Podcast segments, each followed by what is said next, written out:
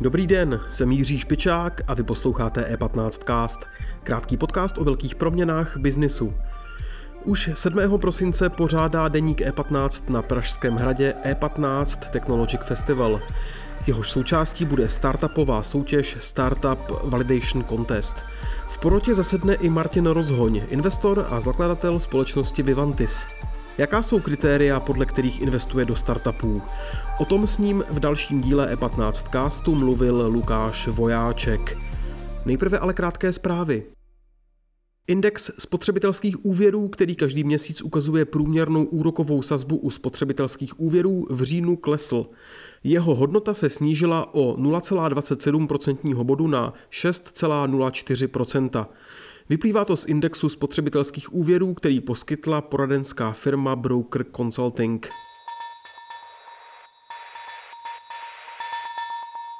Podle hlavního lékaře společnosti Moderna Paula Bartna může být nová varianta covidu Omikron nakažlivější a již zavedené vakcíny na ní nemusí fungovat.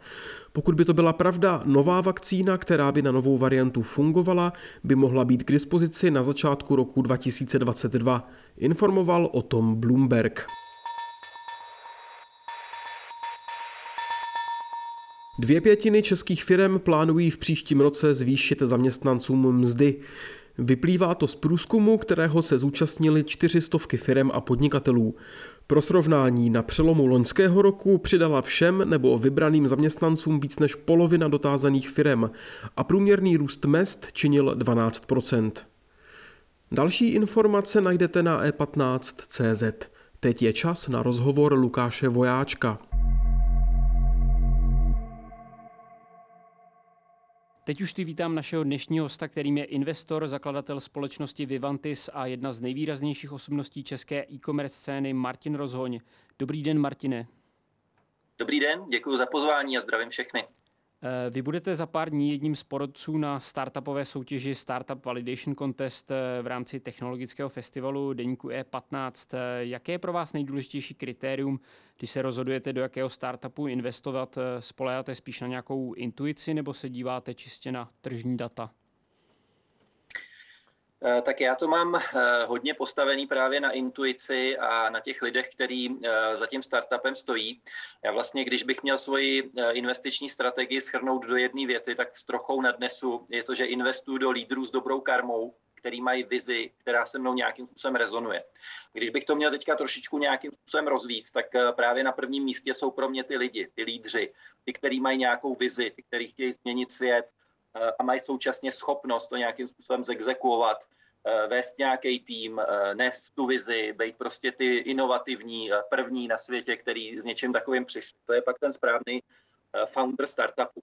A co se týče toho projektu samotného, tak samozřejmě koukám se na to jednak z hlediska nějakých jako racionálních a ekonomických, to znamená Eh, jak je ten velký trh, eh, co je to za produkt, jak moc to půjde škálovat do zahraničí, eh, jaká je konkurence, jaká je ekonomika vůbec toho projektu, komu třeba by šlo ten projekt do budoucna prodat, když se rozhodnou ty foundři exitovat.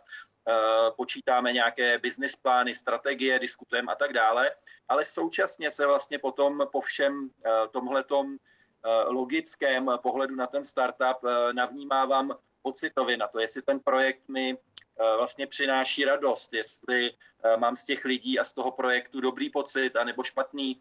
A vlastně se snažím víc využít eh, tu intuici, potažmo nějaké napojení na podvědomí nebo nadvědomí, nebo jak tomu budeme říkat, abych vlastně obohatil ten svůj racionální pohled i tímto druhým pohledem a velmi se mi to osvědčuje při rozhodování, do koho investovat a do koho ne. Eh, když eh, jste mluvil o těch osobnostech, eh, platí teda, že každá vlastně úspěšná firma potřebuje mít nějakého toho svého maska nebo jobse, když to hodně přeženu?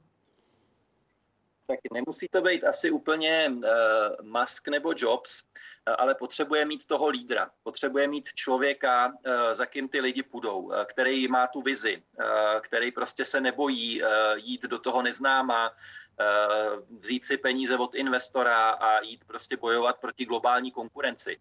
Takže svým způsobem takový Jobs, Musk nebo další významná osobnost to trochu musí být, byť ne možná tak úplně extrémně.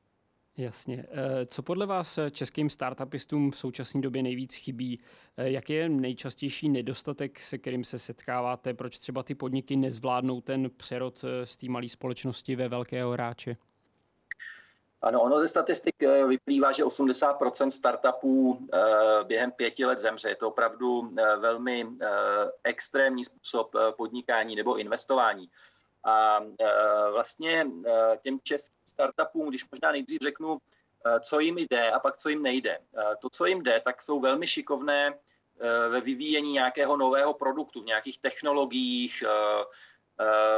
Prostě ten produkt je většinou jako dobrý a kvalitní, ale to, co jim nejde, na rozdíl třeba od těch amerických nebo jiných zahraničních startupů, tak ten produkt vlastně zpromovat, udělat marketing, udělat dobrý sales team, a vlastně nebát se jít eh, s tím produktem do světa. Často vlastně ti foundři eh, hodně odkládají ten vstup na trh, aby ten produkt byl opravdu technicky dokonalý, eh, doladěný po všech stránkách, ale mezi tím je vlastně předběhne nějaká zahraniční konkurence, která s mnohem méně kvalitním produktem, ale o to kvalitnějším a možná až nabubřelejším marketingem anebo sales strategií Eh, vlastně ten trh dobude. Takže ve většině startupů, kde já jsem zainvestován, tak neřešíme právě kvalitu toho produktu, ale řešíme eh, právě kvalitu toho salesu a marketingu, ať už co do personálního obsazení, protože ty foundry jsou většinou právě techničtí, eh, tak prostě po správné nastavení těch obou dvou salesové a marketingové strategie. Takže Češi se vlastně neumějí prodávat. prodávat. Ano, tak tak velmi zkráceně bych to takto, eh, takto řekl. Mají velmi dobré produkty, ale neumí se prodat zejména v zahraničí. A je, to právě něco, s čím vy jako investor jim můžete pomoci? Eh, určitě snažím se jim na strategické úrovni otvírat právě v tomto oči a eh, víc jim ukazovat třeba nějaké zahraniční příklady nebo příklady jiných úspěšných českých startupů, eh, kterým se to právě povedlo a inspirovat je právě v těch způsobech toho prodeje produktu, ať už je to právě v té salesové nebo marketingové strategii. A snažím se často třeba přesvědčit, aby si vzali do týmu velmi kvalitního člověka, možná vlastně i co-foundera, který by tyto oblasti zastřešil a třeba dostal dostal v té firmě i nějaký podíl. Eh, můžete jmenovat nějaký konkrétní projekty teďka z posledních měsíců, který vás nejvíc zaujaly? Tak to asi úplně takhle neumím, eh, neumím říct. Možná jestli můžete tu otázku hodit eh, možná třeba spíš na moje portfolio, tam bych vám asi dokázal jasně, dobře, říct, tak se, co nám uh, jede, z ale vašeho, obecně takhle moc neumím. Jasně, takže z vašeho portfolia, který startup vás teď v poslední době nejvíc zaujal? Uh, tak uh, teďka asi mám největší radost uh, z HEDEPy, uh, což je psychoterapie online, uh, produkt, který vlastně vznikl jako reakce na, COVID a velmi rychle byl jako zexekvován, začal nabírat klienty a dneska děláme vlastně v České republice kolem 1500 konzultací těch psychologických měsíčně a současně se nám podařilo expandovat na Slovensko, do Rumunska, do Polska, do Itálie a velmi se nám tam daří eh, získávat právě i ty zákazníky, takže to je takový produkt, který dnešní doba si myslím jako velmi, velmi potřebuje a současně se mu velmi dobře daří právě eh, v té zahraniční expanzi. Takže z tohohle toho eh, startupu mám teďka v, v mém portfoliu největší radost. Dobře, když už jsme nakousli ten COVID, momentálně to bohužel vypadá, že Evropa směřuje k dalšímu lockdownu nebo k další vlně vládních restrikcí proti šíření pandemie. Jaký vývoj teď očekáváte na startupovém trhu? Jak všichni víme, tak eh, ten sektor e-commerce a technologií z těch předchozích uzávěr spíše těžil. Eh, ano, určitě. Já vlastně jako převážně investuji do technologických startupů. Eh, mám tam v portfoliu právě třeba telemedicínský eh, portál u lékaře.cz, což je zase typická věc pro tuhle tu dobu, nebo i farmářské tržiště online z CUK, což ty potravinové online biznesy obrovsky vylítly v tom covidu. Takže určitě celá ta současná doba víc spěje jakoby k digitalizaci, k technologiím, k e-commerce, k online službám. Takže naopak myslím si, že většině těch technologických startupů, o kterých se bavíme, pokud to není zrovna někdo třeba v Trevlu nebo v Gastru, tak, tak to určitě jako pomáhá. Můžete prozradit, kam bude směřovat vaše příští investice? No to úplně nevím, ale můžu říct, eh, kam směřovala před několika týdny moje poslední investice, která vlastně svým způsobem váže taky na tu aktuální covidovou dobu. Byl to vlastně, byla to investice do Institutu funkční medicíny a výživy, což je vlastně eh, klinika preventivní medicíny v Praze a současně k tomu je e-shop Puravia.cz, což je vlastně e-shop z doplňky stravy a zaznamenáváme tam právě obrovské růsty obratu a zájmu o ty služby právě Eh, z důvodu té zdravotní situace, která tady na tom trhu je. Dobře, Martine, já vám moc děkuji za rozhovor a že jste si udělal čas na náš podcast. Mějte se hezky a nashledanou. Děkuji, mějte se krásně. Díky za poslech. E15cast najdete každé všední ráno ve všech podcastových aplikacích.